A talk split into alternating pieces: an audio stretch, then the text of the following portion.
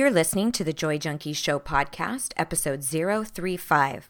You can find information on anything referenced in this episode at thejoyjunkie.com slash 35.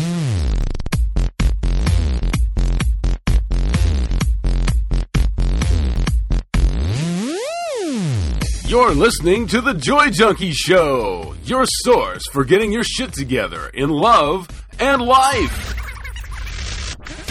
Wouldn't it suck if I really talked like that? I'm Mr. Smith. I'll be hanging out on the show with you guys. So without further ado, here's your host, life coach, speaker, all around badass, just happens to be my beautiful bride, Amy E. Smith. Hey, everybody. Welcome to the Joy Junkie Show. It's Amy here. I'm so excited for our guestie of the day. So, um, as you know, we love to shoot the shit and kind of hang out a little bit beforehand. So, let me introduce to you who our guest co host is today. So, not only is she a life coach, a mom, an author, a roller derby rebel, a hellraiser, but she also happens to be my best friend and business partner.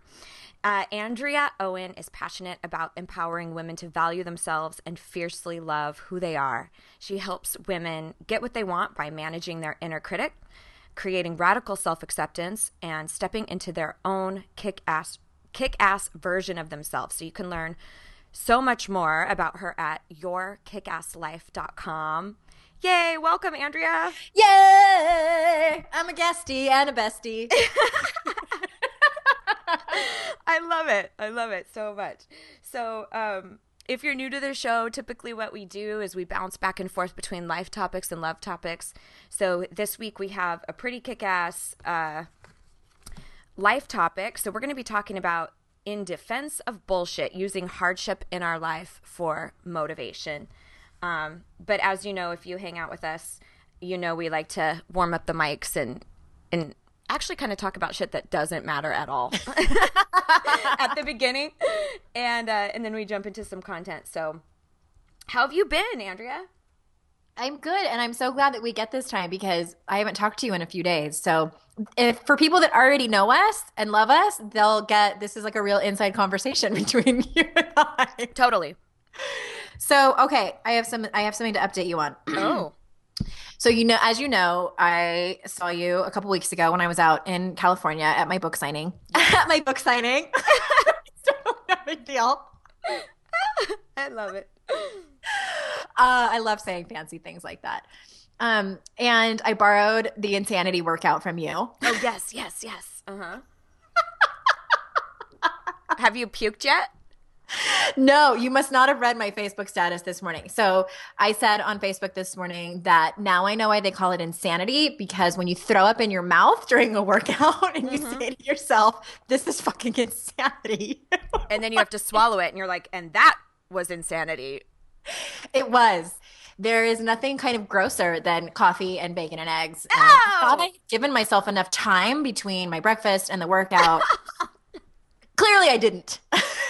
anyway, but I like it. I like it. It's um it's hard, you know, like like you said, it's it's exhausting and my calves are killing me because it's a lot of like plyometric and Yeah. um and, and Jason and I Okay, so my husband's name is Jason. And he when I first met him, he you know, he was single, so he worked out a lot. He was rock climbing, mountain biking, um running. He did all kinds of active things that single men do. he married me and we have kids. We did the Ragnar Relay series anyway. Um, he hasn't worked out in a while. And so I've been trying to get him to start working out with me again. And I, I'm trying all these things to help him motivate. And finally, I'm like, whatever. Um, but he. Did he try it? Did he try insanity? do it. No, he has. He just like eats a donut and drinks coffee and watches me, and, and I'm killing me. Like I so want to control it. I'm like, do it anyway. But he's like, I will, I will. I'll, I'll. I, but he he does not want. He does not like me to boss him around because I'm so bossy. Yes. He likes to have some things for himself. So he wants it to be like it was his idea, Yes. you know? And so I'm, I'm done. I've completely let it go. I'm like, okay, you know, that's fine. I'm not going to mention it again. But it's been a hard workout. It's been fun though. I'm glad I'm doing it. Yeah, it's definitely one of those things that makes you feel um, really proud of yourself that you accomplished it because it really is such a challenge. Um, I remember I did I did another similar uh, workout program, and it was it was like that where it's really endurance based and it's constant like cardio. Mm-hmm. And I remember I was starting to get like the dry heaves, but yeah, and like I was gonna puke, and I like actually went outside to my balcony and kind of was like, okay, okay, I'm at least safe if I have to puke. But I totally got to that point where I was so exhausted, I was kind of crying at the same time. so I was like,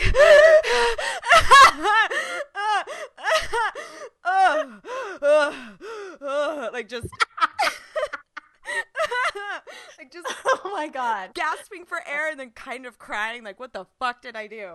I've never done that. Like I, I had the dry heavings a lot the first couple of workouts and then my last one yesterday i didn't at all. So i was all cocky and proud of myself. Like i'm like uh, three days i've got it. Like i've got this shit down. And then yep. so today i was like trying a little bit harder and like really keeping up with them. And i'm like i can do it. Look at that girl. She looks like she's 20 and i can do it you know? And then all yes. of a sudden it's like Bleh.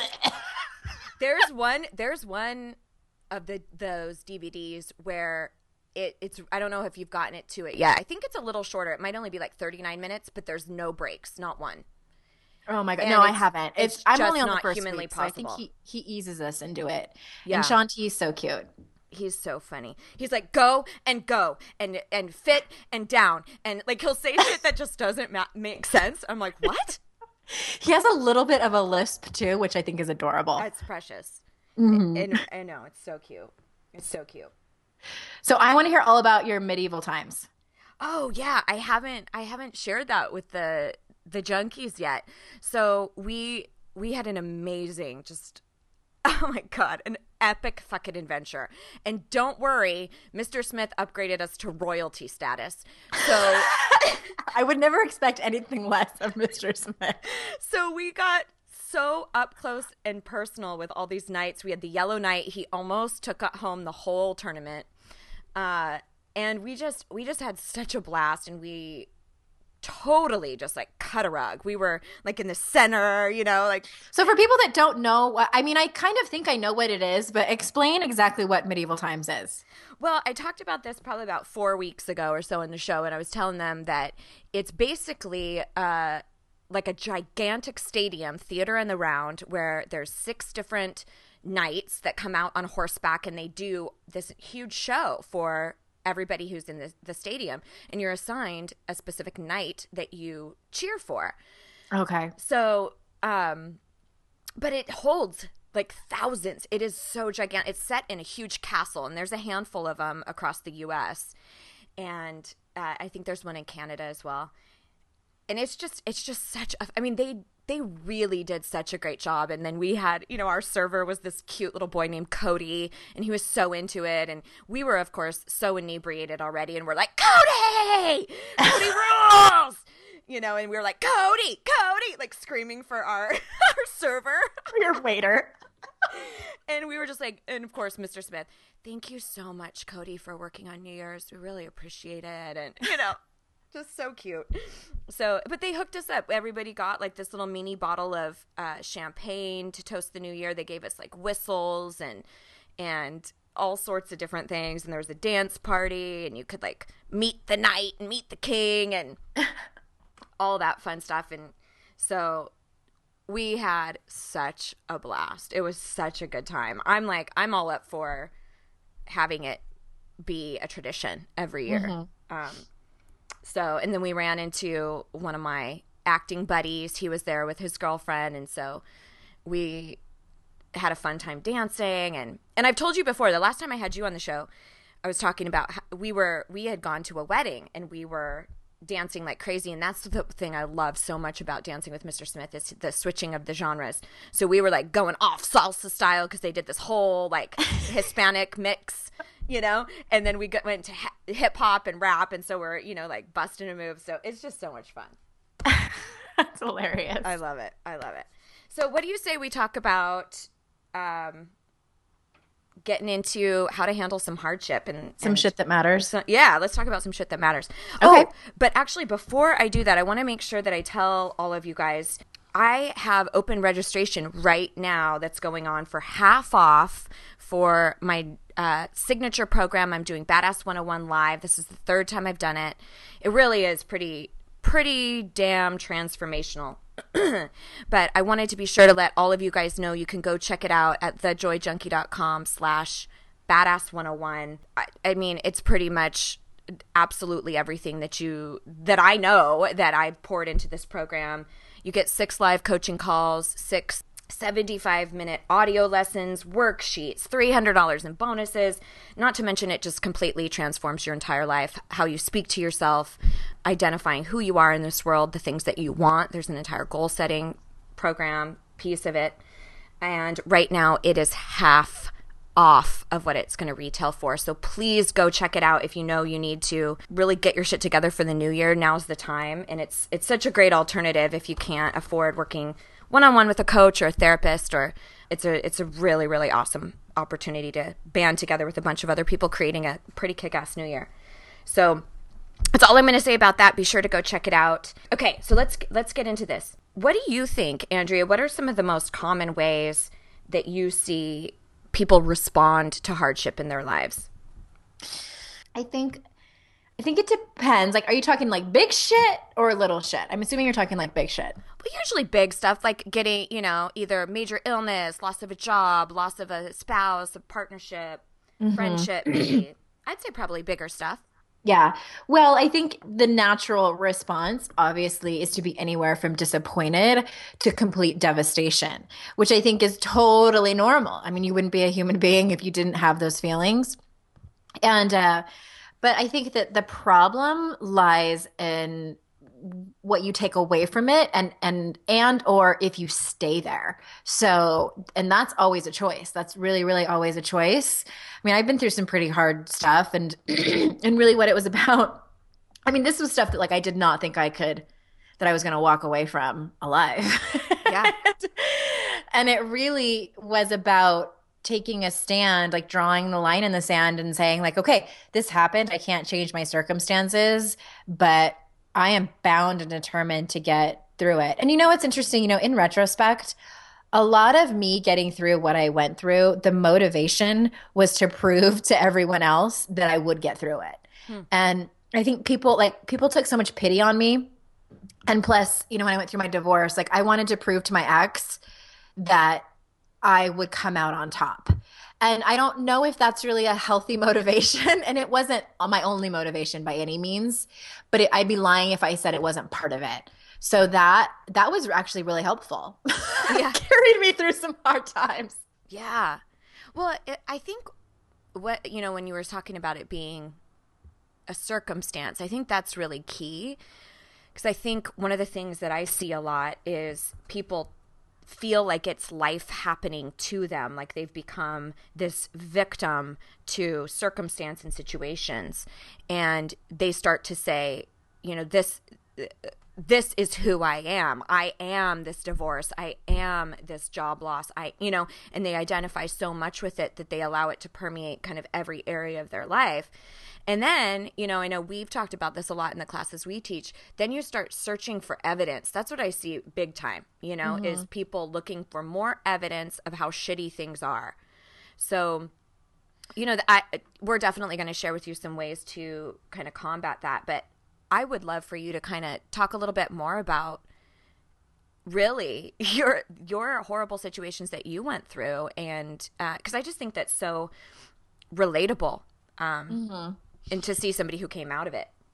Yeah. So what happened was so when I was when I was 17 I started dating this guy and when I was 30 you know at that point we had been together for many years we had been together we had been married for two of those years he had an affair with our neighbor and got her pregnant and so it was you know I was devastated. He wasn't in love with me anymore. He told me. It wasn't like I hope you forgive me. Can we kind of work on this? Which I probably you know looking back I, I might have. I might have tried to figure out how we were going to make that work. Yeah. um, but no, he was in love with his other woman. He asked for a divorce, and and uh, you know, just as as hard was being sort of pushed out of this family unit that I had been with for 13 years. You know, his parents were my parents. He had a big family that I was very close to. I had I had practically grown up with that family and all of a sudden it was like sorry, you can't come over anymore. You can't come to our birthday parties. You know, one of his brothers was getting married. I got uninvited to their wedding. It was oh, it was just like all it was like blow after blow after blow. I felt like that boxer that's like kind of already been knocked out and is like going down in the ring and the his opponent just keeps hitting him. Like nobody's intervening. Yeah, it just it was bad. And, and so, you guys were original. You guys were actually planning on trying to conceive too, yes, right? So you we were, were, all in we're starting a family mode. I had it all planned out. you know, I was a con- absolute control freak and I had everything planned out. I I had it I had my goals printed out and like hanging up by my computer, bullet pointed by season. I'm not kidding you. That's how I was. So, because I was also back in school. And um, so it was like this semester I was going to do this. This semester we would conceive, and then I would have the baby. Like I had it all planned out. Like I had just enough birth control pills. I had like three more packs of birth control pills, and then I was going to be done, and we were going to start trying. And that's when every when shit hit the fan. So yeah, I was 30 and I was alone for the first time, and I pretty much like this other woman took my place in this family, and it was all very awkward for them too. I'm not going to say it was like super awesome for them. it was terrible. And then right after that, I, I, should have taken that time to start healing and, and really work on myself, quote unquote. But I didn't. I started, I, I signed up for Match.com and I started dating because that's what, that's all I knew. I, yeah. I only knew relationships. So, um, started dating, dated a couple of really nice, normal guys. I have some funny stories from that. And then I met this guy who was intense and he was, charming and tall and handsome. And um, a couple dates in, he told me he loved me and could totally see himself spending the rest of my life, with, you know, the rest of our lives together and have children together. And I was hooked. I was in love with him, and it was very intense. And that's all I was used to. So then he had cancer, and then he quit his oh job, and then he wasn't, you know, talking to his family anymore, and then I started isolating myself from all my girlfriends and and really just spent all my time with him, helping him. And then I started to get suspicious and think something's up. Like my gut the whole time was telling me something is wrong here. Like this is not what it what you see is not what you get. So um a few, a few months in, I found out that he had a drug problem.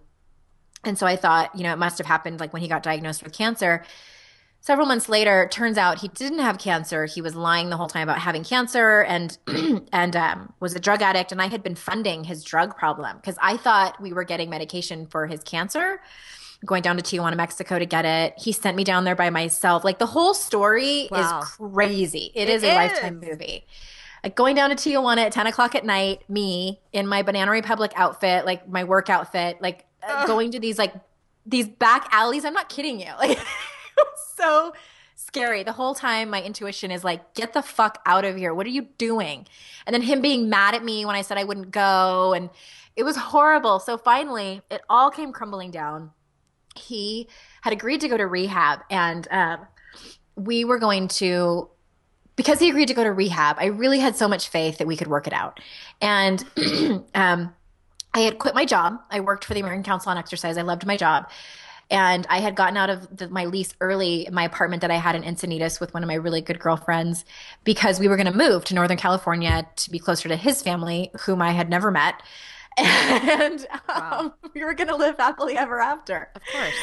So hysterical for me to think that, like, I thought that. And then while he was in rehab, he met another addict and fell in love with her. Oh. And, um, cheated on me with her and then that's when it was finally over that's when it was finally and it was like a almost a year to the day after I had found out that my husband was having an affair. So wow. it was a really dark place for me. And I finally, I mean, I had that moment where I was like crying in a ball on my bedroom floor, which had no furniture in it anymore. It was in storage. And um, I had no job and I was, and like, I had no money because he had siphoned like $7,000 from me. Jesus. I was really like, what the fuck have I done? You know, it was the, for the first time I took radical responsibility for what I had tolerated because my intuition had told me that whole time that something was wrong right. and said to get out. And I didn't. I was so desperate for love. I was so desperate to be seen and and that's all I knew. And so and and really I that's when I I kind of it was one of those like on my knees praying that for things to turn around because I knew that this isn't there was like that tiny voice that said this is not who you are. This is not your destiny. You are meant for so much more than this. And I just prayed and said like I don't know what it is, but I know it's not this and can you help me figure this out? And from then on is really when I put myself on the fast track to self-help and really picked myself up off the ground and kind of said, fuck this shit. I'm over it. I'm done with this. And please guide me to a better way. So that's when I started buying self help books and started. I signed up with CTI then and and started my own journey. And it's I I you know I can't say I, I never looked back because I look back often. Yeah, yeah. but it really but I haven't gone back there. I haven't. I mean that was really the end of it. That was my rock bottom. Yeah.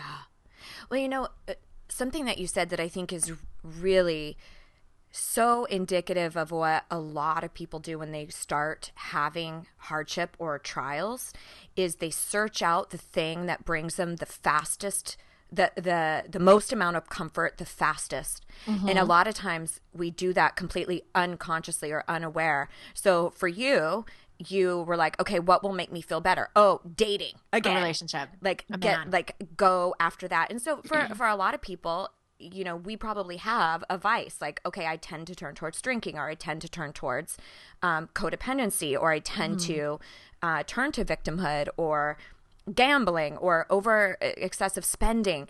So I think that, it, first of all, to really recognize that that's normal. It's our natural inclination to want the hurt to stop. Mm-hmm. You know, mm-hmm. we want to go to a different feel good place. And so we'll go wherever we know that that's a sure thing.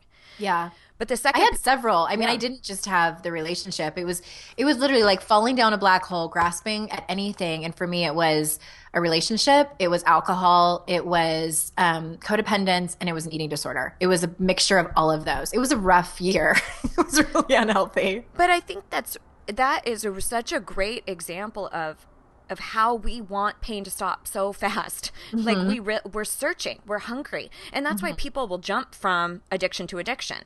You right. know, and they'll go, oh, "Okay, so." I realize that alcoholism isn't working. I need to, you know, mm-hmm. nip that in the bud, and then something else will come up. And that's why, you know, you and I, what we talk about so much in coaching and in, in self help is to to handle the internal shit because what we inevitably do is continue to look for external answers until right. we heal internally um, which is really what i'm getting from you that mm-hmm. you know that's really where you had to had to get to is like okay it's not an external answer that's right. going to make me feel better i tried them all trust me i did and none of them worked and i was kind of pissed right like I was like, what do you mean being skinny isn't going to solve all my problems? What do you mean having this tall, handsome, charming boyfriend isn't going to, you know, be my prince charming? Right. And and it was really scary. It was so scary to get to a place where I I was at I was at the end of my rope and I really had to look inside and see why I was doing all of this. And it was not pretty at all. It wasn't it, it just it was a, it was a really hard time and I, I could not have asked you know cti came to me it's such a great time and and i didn't know i thought like i would go and learn about like how to coach other people i didn't know it would be so life transformational for me right um, know me either and um cti and is the coaching school we went to by the way yes uh, the coaches training institute and so you know that was part of why I, it, I, it was so spread out for me, you know, all of my courses. Most people do it in six months. It took me uh, about 18 months. I took some breaks in between there. So, it was it was I, I I say that I put myself on the fast track because I I had to you know I don't do anything really I don't do very many things half assed so when I'm really going after something I really go for it. And that's what I did. I just it gained momentum. It was like once I had a breakthrough about something, like I was fascinated with why I was behaving a certain way. Like, oh, that's why.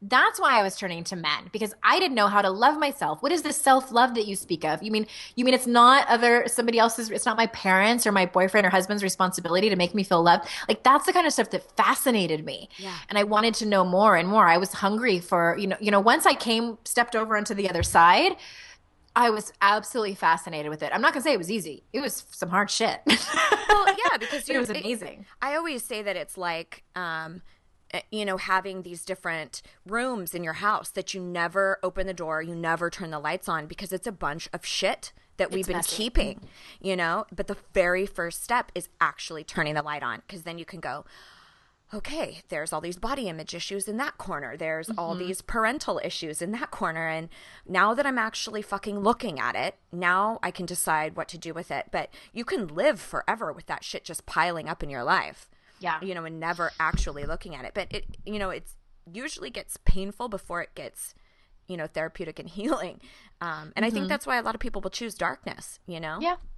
It's their comfort zone, and Sure. it's and, and it's some somewhere along the way we get comfortable being uncomfortable, and and I think that everyone's journey is different. And you know, I'm not here to tell you that it's your time. I don't know if it is or not. I mean, I went through, uh, for, for I guess I had a, just a really high pain tolerance in that area of my life and relationships before before I drew the line in the sand. But it looks different for everyone else, and only you'll know only you'll know if, if you're ready to, to move out of it but know that um, and i think it was brooke um, castillo that said this to us amy in an interview like you can't like once you turn the lights on in your dirty kitchen like you can't turn them back off and just pretend like it doesn't exist. Right. so living with that was tough. Like once i started to see it i couldn't just go back to the way i was and pretend. It just wasn't going to work for me. That was more painful than actually dealing with it. Yeah, totally. Well, I think you know one of one of the reasons why I really wanted to have this topic and why I wanted to look at like in defense of this like why is it important for us to go through hardship and how can we actually use it for motivation? Um it, it is because i have always felt very strongly that the con- you know the the tumult and the contrast in our life is really important so that we can experience the opposite so that we can really stand in gratitude for when we surmount these things um so I would love for for kind of both of us to bounce back and talk about some tips or suggestions of what you can do. Like if you really have found yourself in the middle of extreme hardship, even minimal hardship, and you're kind of locked into a specific perspective about, um, you know, it, it typically it shows up as victimhood or you know, woe is me. Look at the, look at my situation. So I re- really want to kind of share with everybody how to kind of switch that and use it. Because obviously you're such a great example of how you have used that to create fulfillment in your life instead of being you know i always say it's a survivor versus victim. So um, why don't you share a couple of things?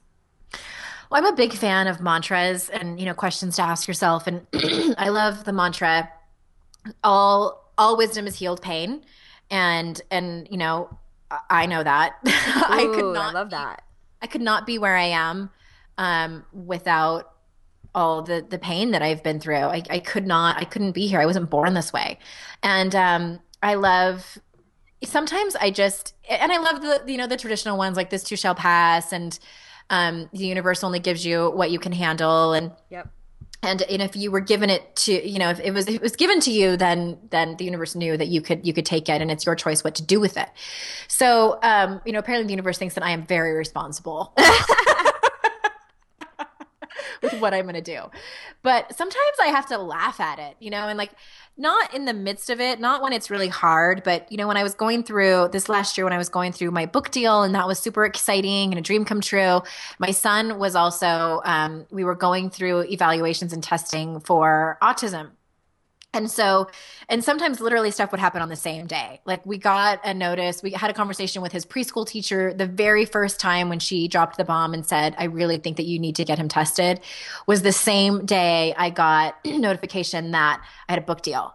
So it was, you know, I mm. ha- sometimes I just laugh and I'm just like, really, universe? Like, I look up at the sky and I just, I have to kind of just shake my head and laugh and sort of shake my fist in the air and and just it it is like it, it's just funny to me sometimes the shit that comes down in my lap. It just and it always seems to happen right when i feel like i have my shit together. You know and i get a little cocky and i'm like Yep. this is awesome. And then something gets thrown at me.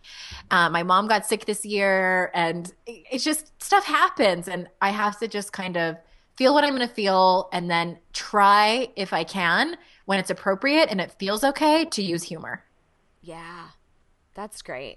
Yeah, we were actually talking about that um, a week or so ago with Kira, who I know you know, and um, she said, "Feel and oh, I can't remember what she said, but." She had quoted somebody else, but you feel it and then you deal with it, or something like, that, or you feel it and then you heal it. So it, it kind of in that order, because if you're right in the middle of shit crumbling down, you need to give yourself that that time to feel it, you know, and process it instead of what we tend to do, which is hide from the emotion, hide from feeling it. And uh, I don't know if I've ever really shared this with with this community before, but um, I know you've heard this a million times, Andrea. But I lost my uh, father in 07 and he passed away, you know, it, directly in front of my face. Like I kind of witnessed it. And I really, that was really the most uh, devastating thing that I had ever gone through, ever in my entire life. And I, I remember feeling like, okay, I'm really at a juncture here. Like I can either allow this to define my life and who I am, or I can choose to be defined by how I deal with it. Like I'm at choice here. I don't have to be in the depths of despair forever. Mm-hmm. And I still to this day think because I looked grief straight in the face and I plowed through it. Like I let myself cry, I let myself do whatever I needed to do to really truly feel it. And and some members of my family didn't do that. And I, I can really see the effects of that. But I really think that's one of the reasons why I got through it faster than some other people may have have with uh, dealing with grief type situations was because I was like, I'm gonna fucking feel this, and then I'm going to heal. You know, then I'm going to choose how I'm going to view this circumstance. I've heard that therapists call grief the the healing feeling. How interesting! I I believe it. I absolutely believe it. And it's just it's such a hard emotion that many times we don't deal with it. We numb it out. Yeah, absolutely. Um, so what else? Do you have more? Any more tips or anything under there? Nope, I'm all out. See you later. I'm fresh out. cool. So I've got I've got a couple of. Uh, it's funny because they're quite parallel to your your mantra, um, but I've basically got four things. The first thing, you know, if you really are finding yourself in extreme hardship, remind yourself that this is a circumstance or a situation. It does not have to define who you are. If it's a circumstance or a situation, it can be changed. You know it you can move past this. There will be an end. And i think a lot of times we look at we look at it in such a micro view versus a meta view and we look at like oh my god this will never change. You know we mm-hmm. can't see past our grief or our pain. And sometimes i just find it comforting to look at okay this will be finite this i i can move past this there will be a brighter day um Yeah, I love that because it's just really like it sounds like it's just the conversation that you're having with yourself. tr- oh truly So many of these. absolutely um second I was thing- joking, by the way, about not having any more. I do have more. Oh, you do? yeah. Oh my god! So I was like, okay, let me take over. I was really trying to be funny, and it went right over your head. oh my god! I thought you were just being funny that you really only had one. Okay, okay. No. So so go then, go, and I'll I probably have some of the same as yours. Probably. So I'll go first. Go. Uh, bossy, bossy. This is what happens when you have two bossy people. no, I well in this one I think is not good for when you're in it, when you're in the thick of it, but more so like when you're kind of coming out of it.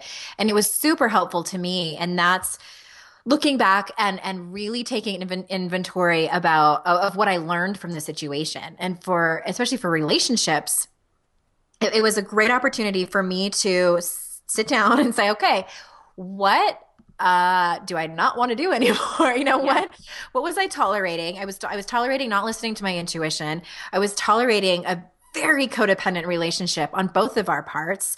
I had attracted exactly what I had put out there. So, like I said, I, I had dated guys that were nice and normal, and I just wasn't ready for them at all. And actually, I had met Jason. No, I take that back. We hadn't met in person, but we were emailing back and forth right when I met the cancer, Mr. Cancer. And um, Faux cancer. yeah, faux cancer. yeah, cancer McGee. I won't use his real name. Um, and Jason and I, Jason was traveling for work a lot, so we weren't able to meet. And and then I started getting into the relationship with faux cancer. So, and I I, t- I always tell him, I'm like, I'm so glad I didn't meet you then because I would have chewed you up and spit you out. I was not ready for you. Yeah. And um, and so it kind of all worked out. but but really, you know, I I had attracted that exact person back to me, and and and like instantly on the first date, I was all starry eyed and little hearts like bloop bloop. it, it was it was oh my gosh, like I it was such a classic love addicted example uh, that whole first date, um, and and just really it was an it was an invitation for me to see because I had saw exactly what I didn't want to happen and didn't want to kind of manifest in my life, I got to see the other side. Like you were saying, the polarity of it. And what do I want in my life? And what do I want in a relationship? And and so much more importantly, how am I going to show up? How am I going to be a better person in relationships? What do I need to own where I am unhealthy? And it was a lot of shit. So um that was that was an enormous lesson for me. And I, and to this day i look at that whole year you know a little bit longer than a year as an enormous gift to who i am as a woman as a wife as a mother as a business owner because it was a huge lesson in what i don't want and how i don't want to show up in the world. Yeah absolutely. And that really comes down to choice choice of perspective.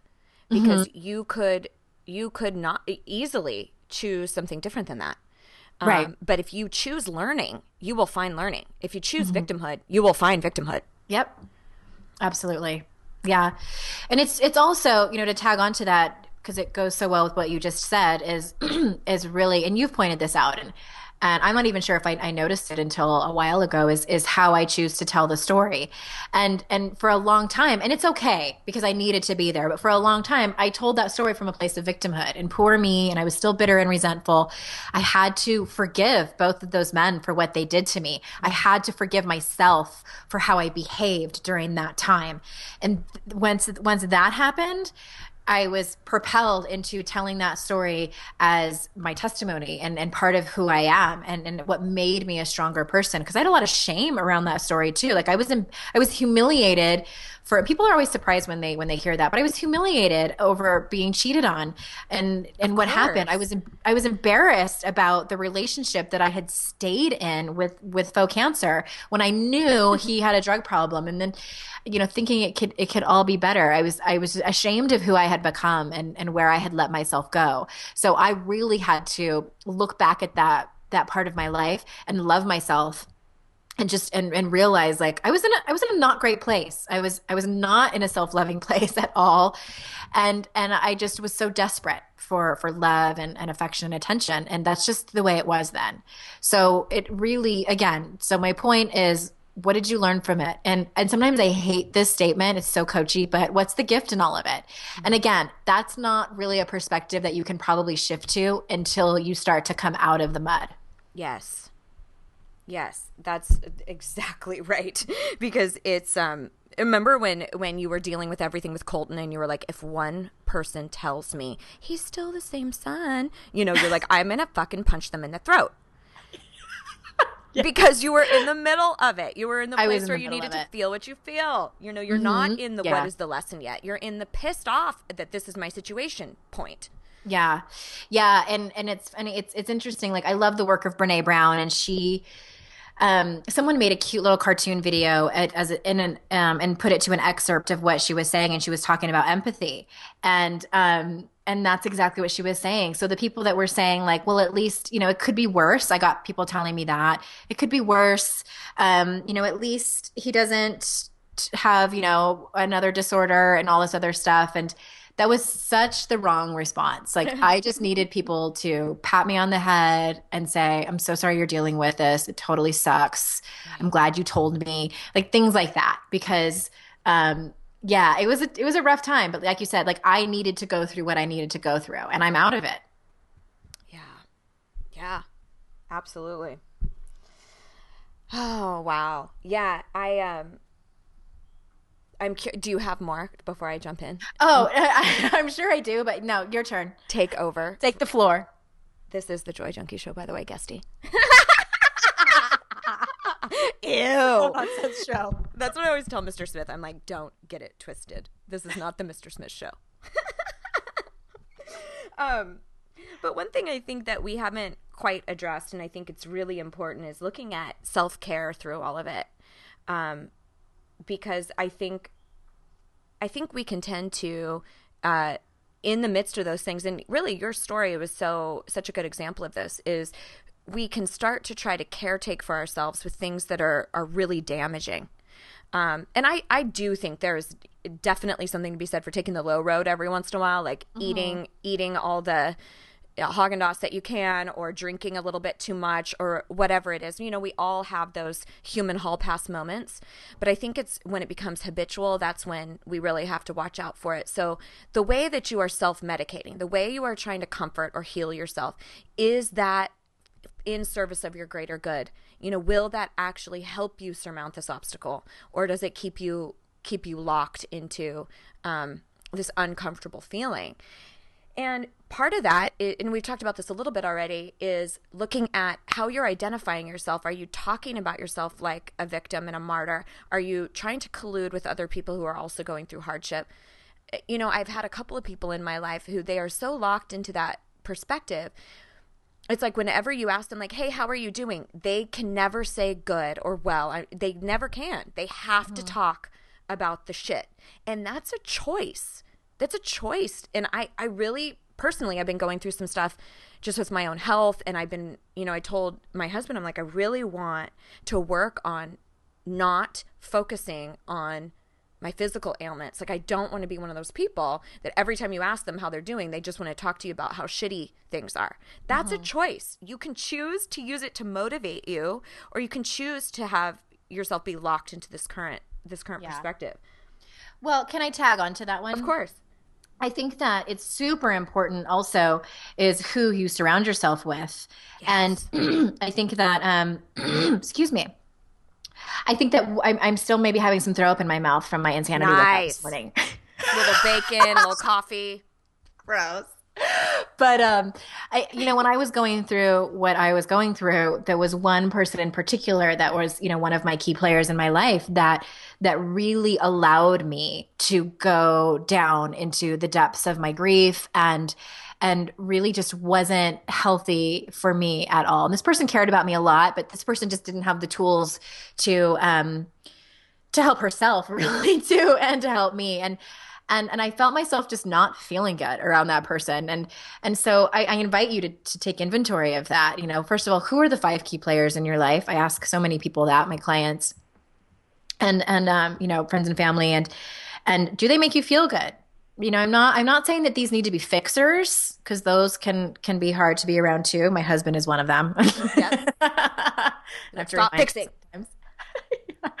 but just you know people that that really that are they are invested in your well-being and they they will allow you to feel what you need to feel but at the same time they won't they, they they want to bring out your higher self whatever that looks like for you and, and whenever that is. And so just really think about that. Who are the key players? And and i can't tell you how much my life has changed. It's not like i hung out with assholes all the time before but but i wasn't exactly particular. Um there might have been some assholes that were just like the bad girls but i hope they're better now but you know like you know, having you in my life and having some of my colleagues and just I'm I'm very particular about who I spend the majority of my time with now.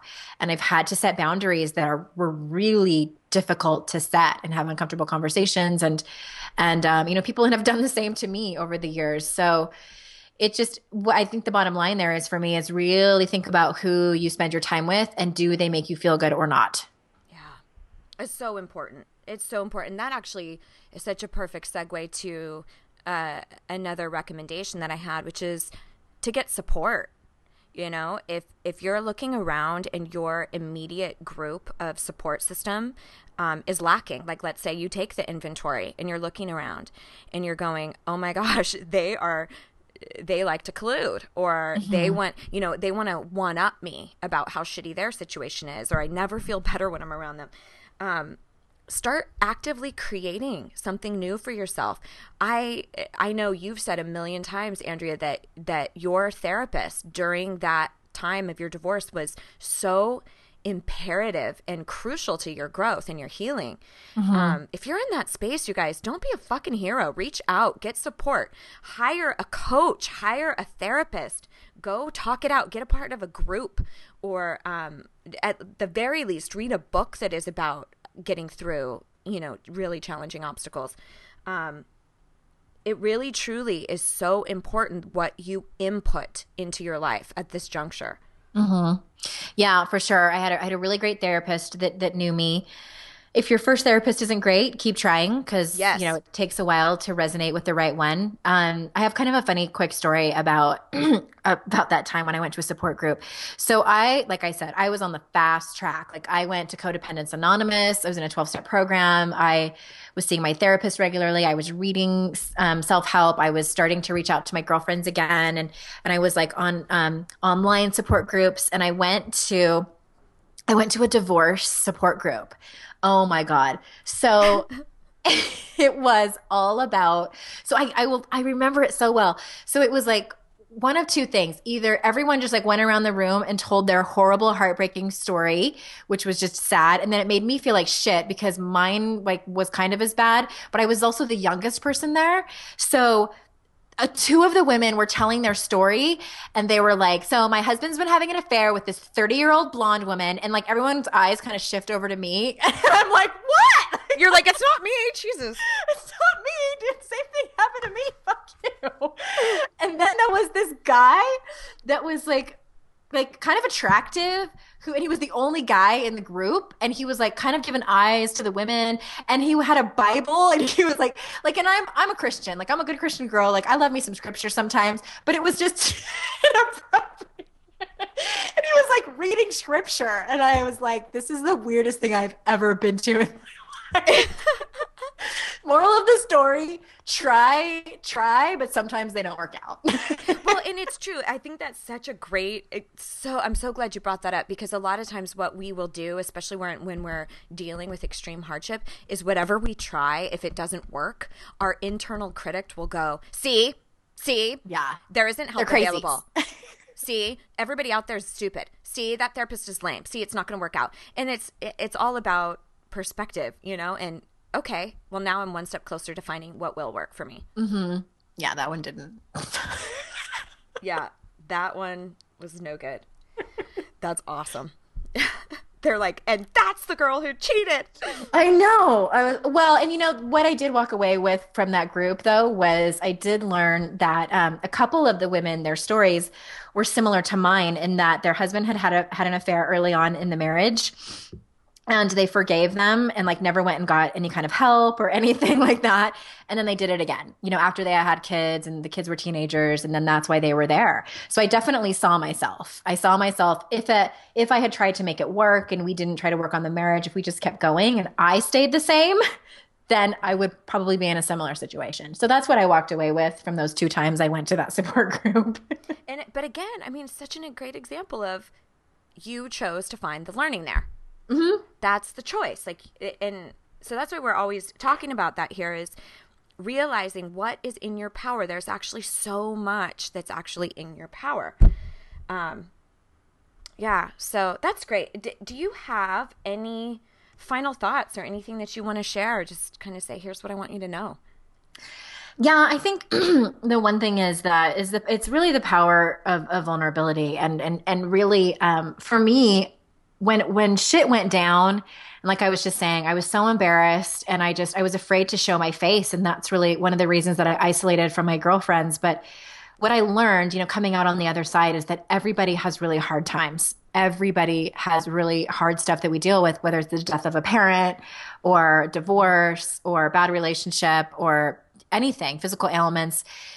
And it is it's not helpful to isolate. So really really reach out to your friends and and don't stop doing that because I know for me isolation is very dangerous. Um, I think I'm, I'm I'm an extrovert by nature, but when stuff gets hard, I tend to isolate. And so so just if that's you, really just to reach out to your friends and find the ones that you think can really help you and um and, and help you start to move forward. Yeah, that's great. That's awesome. And I would really love for you to share with everybody where they can find more of you? I'm All over the internet. Yes, exactly. I'm at yourkickasslife.com. And yeah, if you go to yourkickasslife.com forward slash free, I have a bunch of free stuff that you can download. And um, I'm on Facebook. I'm everywhere. Find me. And you have uh, another podcast too. I do. I have. I'm not as diligent as you are, though. I don't. It's not weekly. I haven't done it for like a few weeks now. I do it, and it's it's um, mine are short little wisdom nuggets, and I love doing it. Sometimes I have co-hosts, sometimes I don't, and it's super fun. It's the Your Kick-Ass Life podcast on awesome. iTunes. And we did mention uh, earlier that you have recently authored a book. You guys, this book. How many copies have you guys bought? I think in our household we've bought. I think we bought ten or eleven. Yeah. Something like that. Um, but yeah, definitely giving it out. You can find it on Amazon. It's called, uh, actually, go to Andrea's site and you'll be able to click the link there.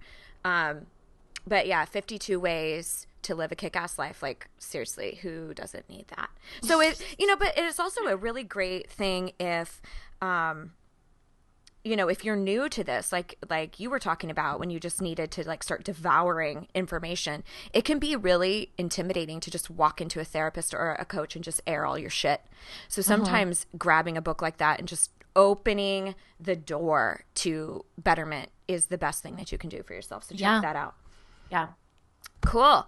And if you're you're interested in in a little bit more community and fuller support, I would highly suggest checking out Badass 101.